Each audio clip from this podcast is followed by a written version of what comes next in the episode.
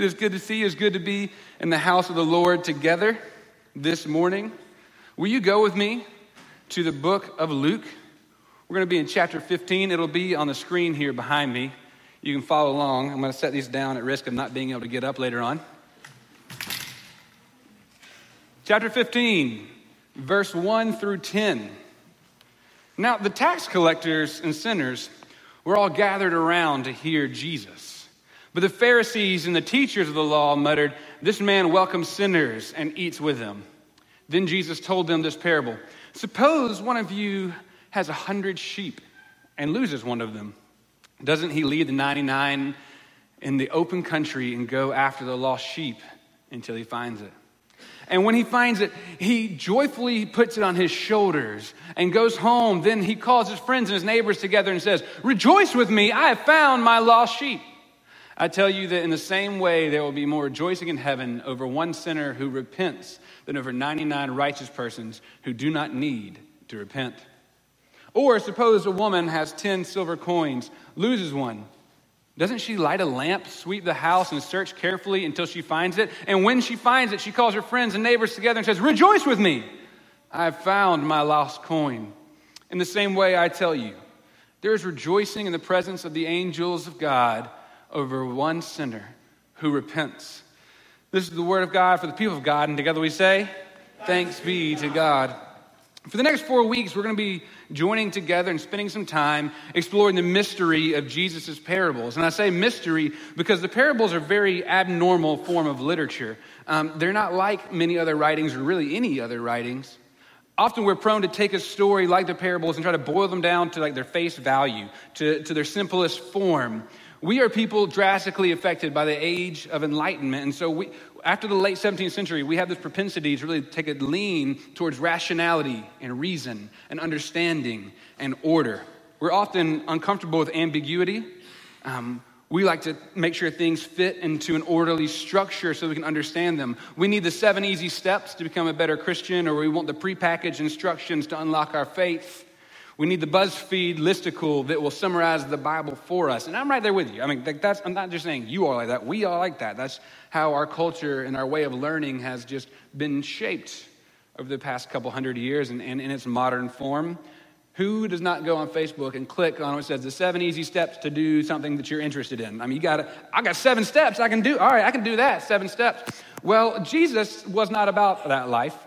He was not full of seven easy steps, not at all, really. Um, in one of the parables we'll read in the coming weeks, Jesus concludes by saying, Whoever has ears, let them hear. Another time he says, I speak in parables so that all will not understand. He's intentionally confusing. He is obfuscate. He is difficult to understand. He can be misleading if we try to take exactly what he says at face value. The Old Testament prophesied this, though. It, the Old Testament prophesied that Jesus would come, that the Messiah would come speaking in parables, and not all would understand. Inherent in reading any part of the Bible is the need to interpret and contextualize the text, to think about it in a new and unique way when it was written and how it works now, how it is working on our lives. And we are encouraged that the truth of God is wrapped in mystery. God is God and we are not. And so we have to seek to understand God. And as Paul says, together we work out our, our faith with fear and trembling. And so that's what we're going to do with the parables for the next couple weeks. Together we're going to try to discern what's going on here. We're going to journey through them, and instead of just taking them at their face value initial read, um, we're going to see how Jesus is being very countercultural. He's revolutionary. We're calling this series Upside Down because that's what Jesus does in our lives. He takes what we think we know and he turns it upside down. He takes the normal life and makes it abnormal. He takes the ordinary and makes it extraordinary. He turns life upside down. And so in your bulletin, it said that my sermon title for today is From Lost to Found, but I like to change that a little bit. I, I had something else resonating. We're still going to be in this subject, but I like to say the found are lost. I'd like to preach this morning from the subject the found are lost. Will you pray with me? Gracious and loving God, we thank you for your word. May it always be a lamp unto our feet and a light unto our path. May the words of my mouth and the meditations of all of our hearts be acceptable in your sight, O Lord, our strength and our Redeemer. And all God's people said, Amen.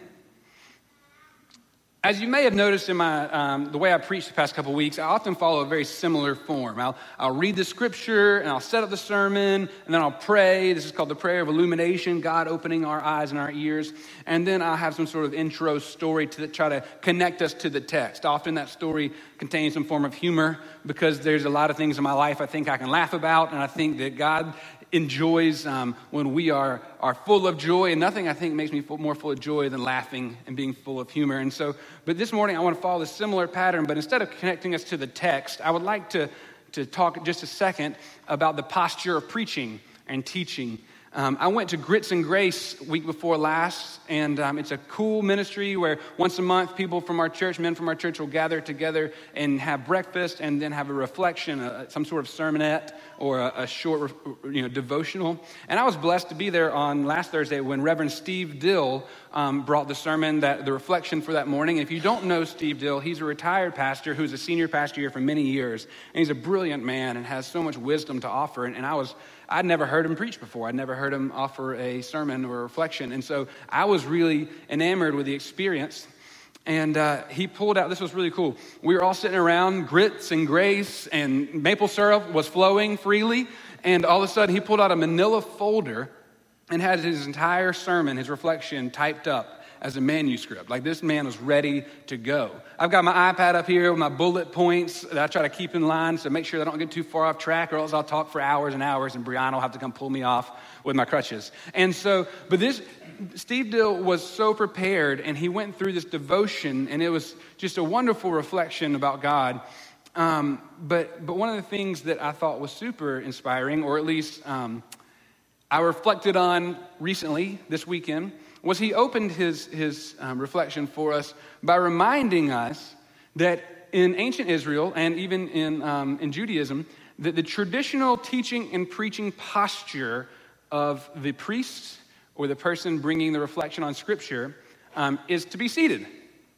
And so, um, I was so inspired that, that Reverend Dill reminded me of that that this past weekend on Friday, I thought, you know, I should go to Get Air Trampoline Park and sprain my ankle so that I could preach from the seated position this morning.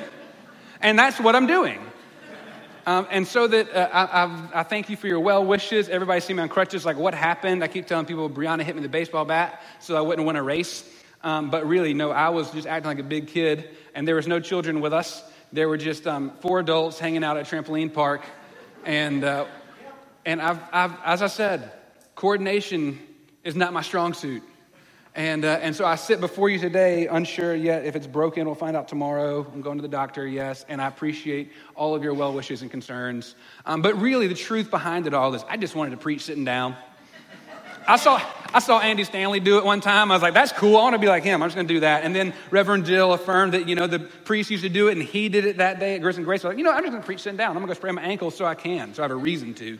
And so that's what we're doing this morning. But as we shift to our text, though, our reading for this morning, I would like for us to dive in to Luke's gospel and this text might be somewhat familiar to us the idea of being lost to found, the lost sheep and the lost coin. Right before this text, Jesus had a banquet with the community leaders and he was traveling around talking about the cost of discipleship. Right after our text is the parable of the um, prodigal son, which many of you might know. It's, it's one of the most famous parables in the Gospels. And so we're situated between those two places where Jesus offers us these two parables this morning. And verse 1 tells us that Jesus was eating with tax collectors and sinners.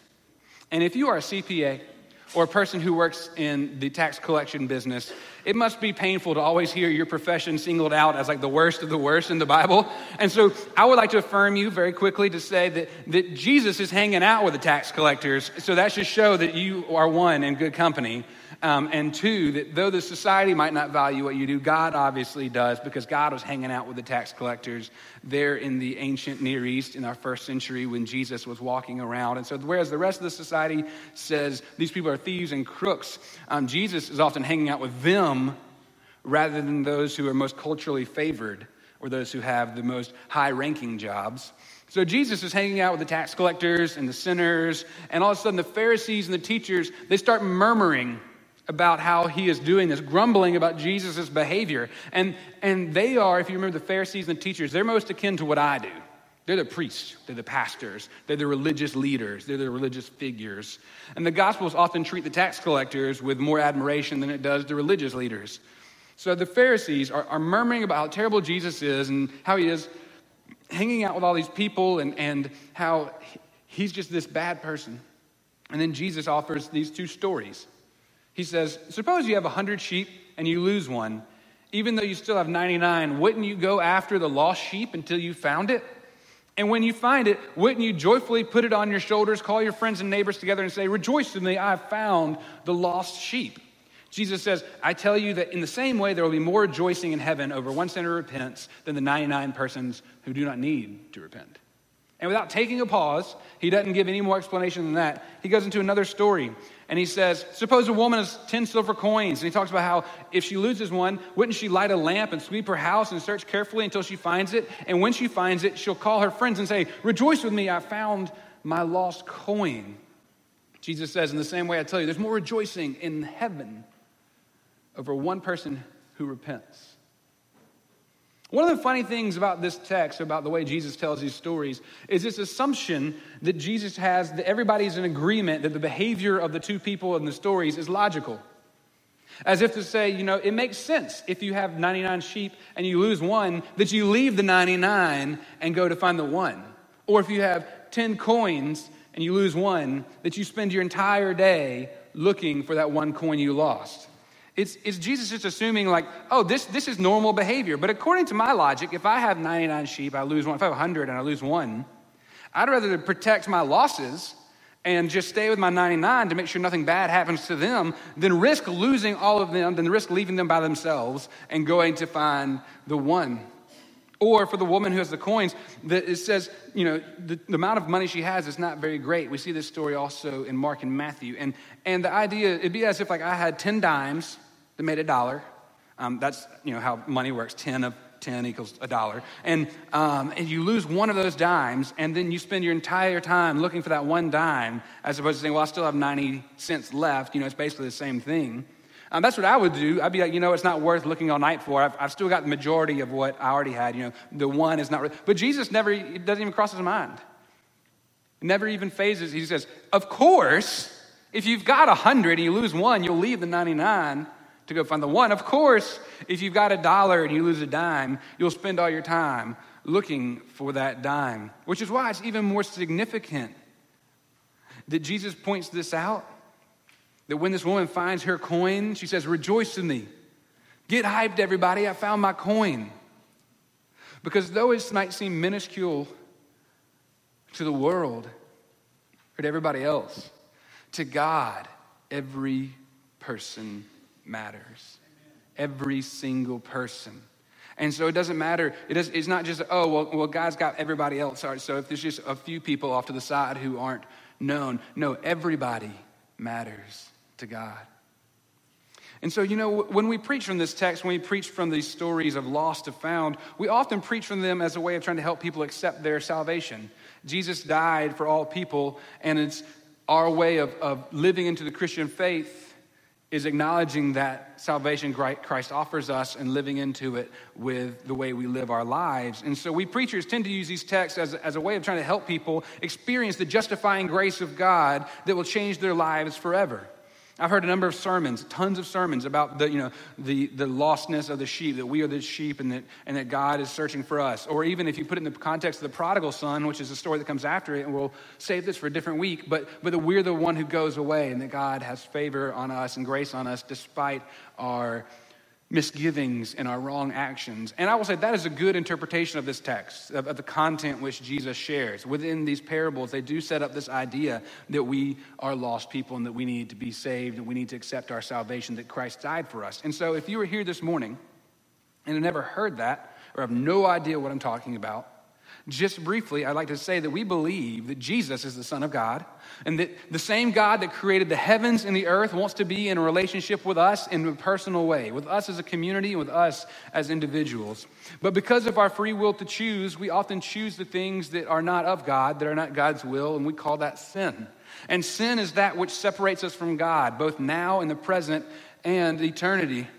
Sin is that which keeps us from God.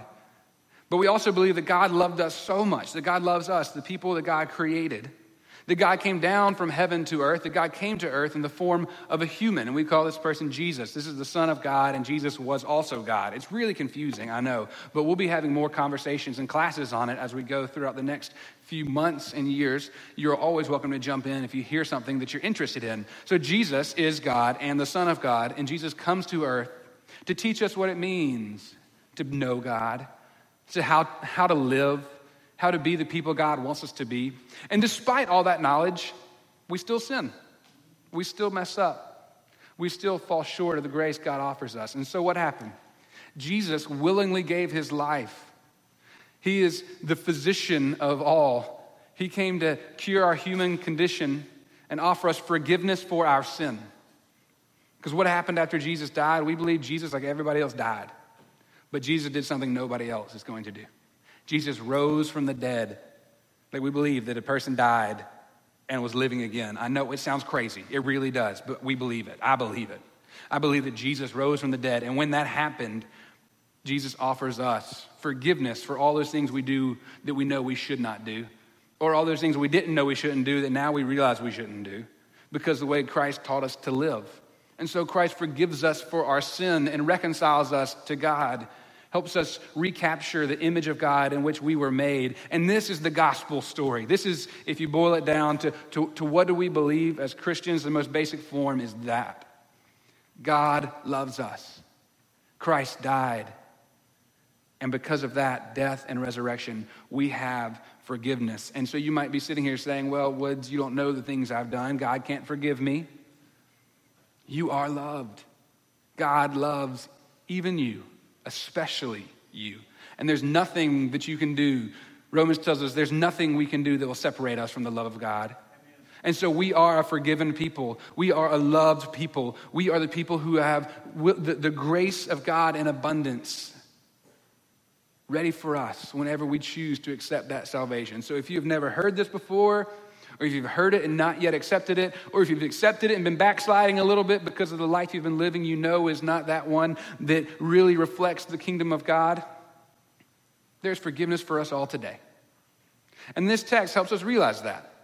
This text helps us know the good news of the gospel, the message of Jesus Christ, the salvation that Christ offers. And I could end my sermon there with that interpretation, with that reading of this text. And I think that I will have done justice to what the text has to say and to the message which Christ has for all of us. But I think there's something more to it. That's pretty upside down in and of itself, that you are freely given grace. Like, there's nothing you can do to earn your salvation. There's nothing you can say or do that will make you deserve the gift God has for us. But I believe there's more to it than this, and, and I see it like this. Did you notice in the text who the audience was that Jesus was speaking these parables to? We often think of these texts as the ones that we should be saying and reading to the lost people, the, the sinners, those who are not yet Christians, the, the tax collectors in the eyes of the Bible. But in verse 2, the Pharisees and the teachers of the law muttered, This man welcomes sinners and eats with them. Then Jesus told them these parables. Jesus isn't talking to the tax collectors and the sinners. He was already hanging out with them. They already know Jesus. He's having a meal with them. He's talking to the Pharisees, to the teachers, to the pastors, to the priests, to the religious figures. Both of these stories are not addressed to who we think they're addressed to. They're not addressed to the lost people, they're addressed to the people we already consider found. They're addressed to the people like you and me. In a way, it's strange. Why would Jesus be talking to those who supposedly already saved about the nature of salvation? Why would, why would he be telling the pastors about the basics of religion? They're the experts. They already know what's going on. They understand these basic things. It, it would be like me talking to a New York Times bestseller about this new book I read that they should totally read. It'll help them. It's called See Spot Run. Hey, have you ever heard of this book? You should totally go read it. It'll help you be a better New York Times bestseller. It's kind of patronizing in a way, if you think about it. It'd be like if you are a doctor and I go to your office and tell you, hey, you should totally check out WebMD. It's got lots of great resources. I mean, I'm not going to your law offices and taking you a book of law for dummies and saying you should read this to be a better lawyer. But that's basically what Jesus is doing with these priests and these Pharisees, these, these religious leaders. He's saying, hey, here's the basic thing you should know that you probably already know, but apparently you don't understand it real well. So let me tell you some stories about it. And the reason is because Contrary to the way we often read these stories, these parables are not aimed at educating lost people or sinners about their need to accept salvation, but rather at admonishing the Pharisees for their perpetual neglect and overlooking of the people they consider to be less than themselves. These parables are not just meant to help save the sinners, they're helped to correct those who think they're found. It is Jesus calling out the religious elite for being so self righteous that they cannot bring themselves to celebrate the fact that some of the people who are eating with Jesus are hearing about God for the first time, and that we should be excited about that. They were so concerned with following the letter of the law, they were so focused on teetotaling this line of morality and decision making based on social and, and societal and cultural norms that they were completely ambivalent to the mysterious work of God at hand. The lost people in these parables are not the sinners and the tax collectors. They'd already found Jesus. He's literally hanging out and just being with them. The lost people in the parables are the ones who already think they know it all. If we were to talk about it in today's terms, these are the people who, probably like me growing up, were the people at church every time the doors opened. Like me, they could probably quote all sorts of Bible verses to show you how much they know about the Bible, how good Christians we are who consider themselves good and moral people in their community because they believed in God and they believed in the Bible and, and they wanted to make sure everybody knew that they believed in God and they believed in the Bible. That they were so focused on people pleasing and living within this societal standards of morality and righteousness that, that we want to make sure everybody knew how righteous we are. The upside down message lying beneath these parable is to, to truly be found, we have to celebrate that God's mercy is for all people and not just the way that we think people should be. Because people are buried, buried deep in the mentality of the Pharisees and deep, sometimes in my own mentality, is this deep seated notion of us and them. Have you ever noticed that? Has it ever affected the way you think or believe? It has me, it has mine. It is the us who have found Jesus and the them who have not. It is the us who follow the rules and the them who have not. And as you'll hear me often say, our beliefs will end up influencing the way we live our lives. And so, the us who act the way we think you're supposed to act, and the them who act differently, to us begin to reflect those who look like us and speak like we do, and to them who look and speak other. The us who have our moral leanings and beliefs, and to them who do not. This is the mindset of the Pharisees and the very heart of these parables that Jesus is speaking towards. That there are people who do not yet know the love of Jesus Christ. And I believe that a life lived with Jesus is better than a life not lived with Jesus. And so I want all people to know that Christ's love is for them. But that does not make me any better than them. That does not mean that I know so much more than them because I've been studying the Bible. So look how great I am, and you are a lost person. You're just a terrible person. You're a bad person. You know what? You should be more like me. Does that ever happen? I'm, I'm, I'm a lot of times just like the Pharisees. The Pharisees were missing the inbreaking of God's kingdom because they were more concerned with keeping up the appearance of righteousness than God's actual righteousness.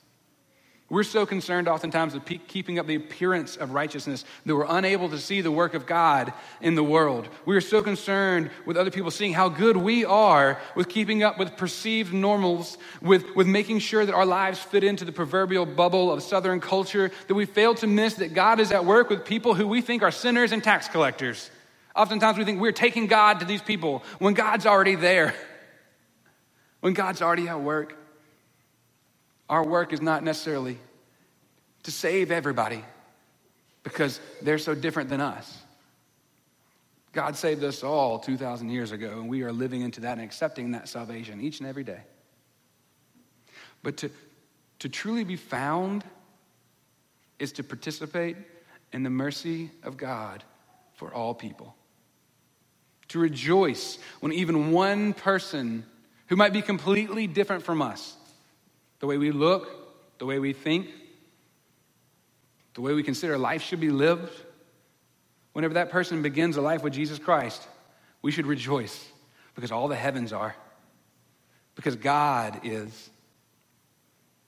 To be found, to be truly found, is for us too. Because every day we're given the opportunity to participate in the work of God and see God's mercy for everybody. So let me leave you with this ancient proverb from the Jewish culture, and I'll close with this. There was a farmer who was going to be granted three blessings from God with the understanding that was whatever was given to him, twice as much would be given to his neighbor. The farmer was so excited he couldn't believe how lucky he was. And so he asked God for a hundred cattle. And God granted him the hundred cattle, and he was so excited about it until he looked over and he saw that his neighbor had 200 cattle. Then the far, farmer asked God for 100 acres of land, and God gave it to him. He was so excited about the 100 acres of land he just received until he looked over and saw that his neighbor had 200 acres of land. He couldn't get past his jealousy and celebrate the mercy of God for others because, in his mindset, it was unproportional to what he received. God was being too good to everybody else.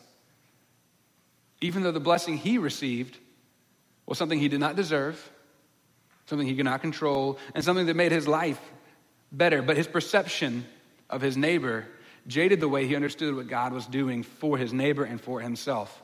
And so, even though what he received was not his to begin with, for his third blessing, he asked God to strike him blind in one eye. And God wept. May we be a people that do not turn our eyes from our neighbors in their time of need or in their time of rejoicing. Let us be a people who rejoice with those who rejoice and mourn with those who mourn. May we be a people who rejoice at God's goodness for all people in all circumstances. And let us participate in God's mercy and help make God's kingdom known on earth as it is in heaven. Will you pray with me? God, we thank you that you've loved us so much that you sent your son Jesus to die, to live with us, and that he did die and offers us forgiveness. We come before you and confess that we often fail short, that we are sinners in need of grace and mercy anew each day. Help us when we see others to see you. Help us to share your word with all the world. Help us to reach out. We ask now, Holy Spirit, that you continue to move and connect us while we're apart from one another. Amen.